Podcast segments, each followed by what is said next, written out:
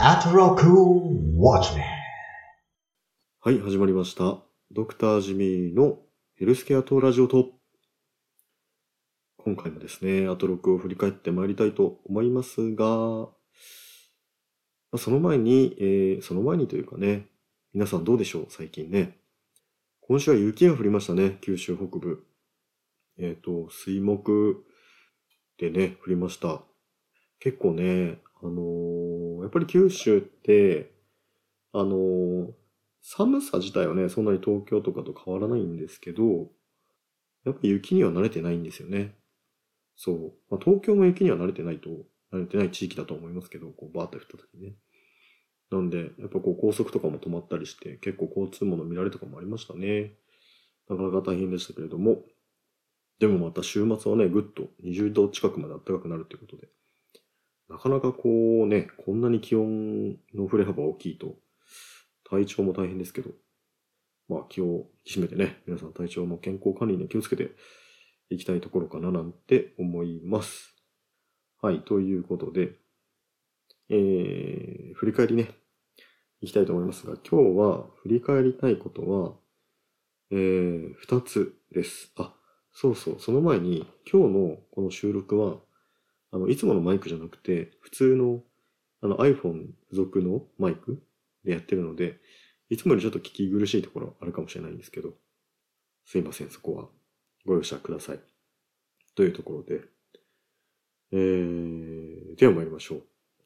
まずはですね、えー、木曜日、うないさんのところで、えー、ビヨンドか、ビヨンドザカルチャーのコーナー、受験生応援面白入試問題の世界というところでね、うん、これ面白かったですね。やっぱもう元受験生でもありますので、懐かしく聞いたなぁなんてところもありました。で、結構共感したのが、あの、改正中高の問題ですかね。なんかあの、その東京の人しか解けないような問題が出るみたいな。その地域で、えーちょっと絞ってるような問題っていうのが言われてて、例えば、えっ、と、ライオン像を置いてあるデパートはどこか、百貨店はどれか、次から選べ、みたいな。高島屋、三越、東急、うんちゃらうんちゃらみたいな感じで書いてあるんですけど、まあこれがもし僕が中学生だったとして、まあ小学生、中学生だったとして、僕は大分県出身なので、まず大分に三越も高島も東急もないので、これは絶対わからなかったと思うんですよね。あとなんかこう、東急メトロが、えー、東急メトロじゃない、東京メトロで、浅草上野かな？は、えー銀座線であるとか、えっと、東京メトロで3階に止まるとこはない、あるかどうかみたいな、なんかそんな問題とかもあって、まあ、これもね、よっぽど鉄道が好きか、まあ、日頃から使ってる人じゃないとわかんないかなと思うんで、そう、この問題がね、出てて、で、まあ、うないさんとかはね、このなんかこう、先民思想があるじゃないか、みたいな。東京に住んでる人じゃないとダメなんでしょ？うみたいなこと言ってましたけど、で、一説には、その関西から、あの、関西の優秀な学生がこう、記念受験的に受けに来るのを、こう、落とす意味合いも含めてそれを出してるみたいなことを言ってましたけど、まあ、ちょっとどうかなと思いますけどね。で、僕個人の経験としては、僕は大分の田舎の方出身なんですよね。で、大分県の、あの、市内の高校を受けたときに、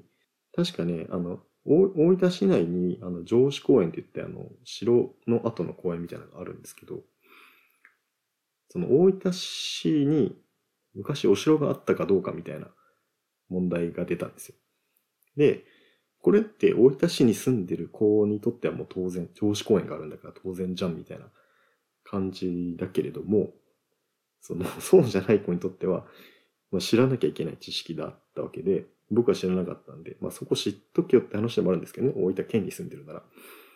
でもそれの時は思いましたね、なんか市内の子は有利やん、みたいな風に思ったのをちょっと思い出しました。うん。まあ懐かしい思い出。まあその高校には無事合格したんで、まあその問題で落ちたりしてたらもうもっとに持ってたでしょうけどね。まあ、そんなことあったなぁなんて思って。で、まあこの日実はですね、僕あの、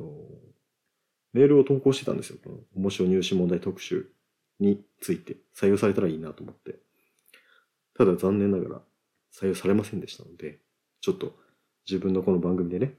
その思いの丈を喋りたいと思うんですけど、えちょっと僕が送ったメール、そのまま読みましょうか。あの、センター試験についてなんですけどね。いきます。私が印象に残っている入試問題は、ズバリ、2006年センター試験、国語の現代文、括弧小説です。当時受験生だった僕は、苦手な古文と漢文に時間を割くため、かなりの緊張と集中の中で1問目の評論文を解き、急いで2問目の小説へ。まず冒頭、出題文である小説の簡単な説明がつくのですが、そこには、千田博美と辻倉直子は女子高生の同級生である。彼女たちは二人とも文芸部員で、自分のことを僕と呼んでいた。これを読んで後の問い、問い1から6に答えよ。とありました。ん？女子高生で僕？なんだか癖が強いな。なんか引っかかるけど早く解かないと。と気を取り直して読み進めます。その後も唐突に始まるポエムや、自意識の置き場に困る女子高生のセンチメンタリズムに振り回されながらも、なんとか集中を切らさぬように頑張りました。しかし、それも文芸部の合宿での二人の会話まででした。二十億光年の孤独を読んだ？うん。泣いた僕。キルケゴールが、もちろん読んだって半分もわからないんだけど、本を開いただけで苦しくなって、死に至る病。私にとっての真理。僕らを一言で殺す文句だ。僕らを一言で殺す文句だ。全然入ってこん。こっちは人生かかった試験受け取るというのにこいつらは何を言うとるんじゃ。殺されてるのは受験生や。その頃に千鳥のノブさんを知っていたら会場であのツッコミを声に出していたかもしれません。っていうね、メールを送ったんですよ。まあ、ちょっと長かったかなっていうのと分かりにくかったかもしれないですよね。ちょっとね、自分で読んで反応が分かんないですけど、まあ、要は、これ、2006年のセンター試験を受けた人いますかね？聞いてる人で。もうめちゃくちゃ僕この小説に面食らったんですよね。まあ、だ当時18歳で、まず女の子同士が僕って言い合う小説を読んだことももなかったし、なんかあんまりね、小説そんなに読んだことなかったんですよ、高校時代のところとか。村上春樹を少々読んで、すごい、ななんて不死だらな小説なんだ、みたいな思ってたぐらいなんでね。で、しかもなんかこの、僕らを一言で殺す文句だ、みたいな、もう、な、何言ってるんですか、この人たち、みたいな。あのー時間があって、しっかりと小説を読める状態だったらいいんですけど、ね、センター試験の結構緊張してる中で、な、な、何わけかんなこと言ってんのよ、みたいな感じで、軽く怒りを覚えたのをね、覚えてます。で、この小説ね、その、終わった後に、ちょっとやっぱ気になって、あの、調べたんですけど、あの、その時は絶版だったんですよね。もう絶版になってたんです。でも、まあ、このメールを送るにあたって、また調べたら、一応その芥川賞作家であるね、